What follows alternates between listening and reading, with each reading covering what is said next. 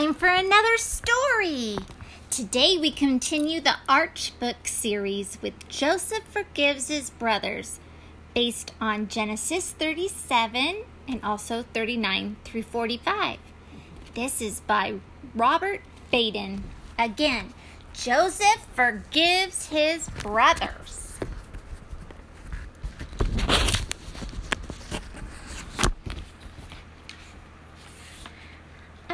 Named Jacob had 12 sons in Israel long ago.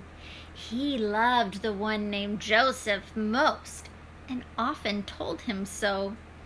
He made a richly woven robe that Joseph proudly wore. His brothers didn't like the robe or that Jacob loved him more.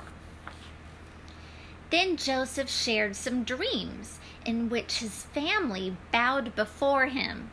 The brothers thought he'd gone too far for them to just ignore him. I hate this boy, one brother said. He really makes me mad. If Joseph disappears, he said, I know that we'd be glad. When Joseph sent him out where sheep were herded by his brothers, one said, Let's kill this dreamer now. But the oldest stopped the others. Don't kill him, please, this brother said. Let's sell the boy instead. We'll take his robe, smear it with blood, and tell father he is dead. So they sold Joseph to some men who came along that way, and these men took him as a slave to Egypt that same day. For Jacob Poor Jacob. He thought his son was dead. His brothers soon forgot him. But God kept Joseph safe with Potiphar, the man who bought him. With God's help, Joseph did so well each job his master gave that Potiphar soon liked him more than any other slave. Then Joseph was accused of sin, and soldiers quickly jailed him. His master's wife had lied. But even then, God never failed him.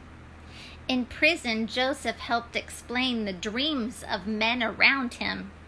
And when the ruler had a dream, he searched him out and found him.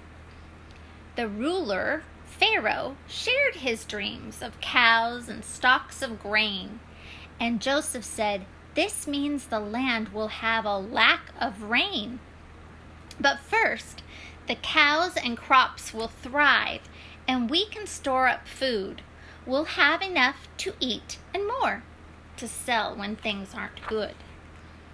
The Pharaoh was so pleased by this, he said to all the land, Hear this, my people. Joseph now is second in command. It happened just as Joseph said. Crops grew well for seven years, but then came seven years of drought, of hunger, pain, and tears. In Israel, Jacob and his sons had also seen no rain.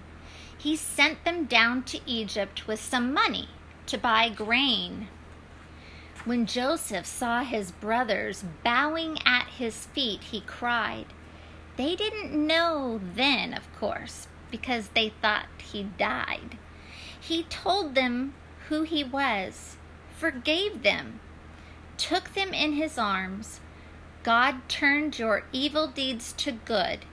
He kept me safe from harm. The brothers hurried home and told their father what had occurred. Old Jacob said, I can't believe this good news that I've heard. He and his family packed and left their tents on desert sand to live in homes much better now in Egypt, Joseph's land. That's the story for today. Remember how very loved you are. Stay hopeful, stay true, and be that special, wonderful you.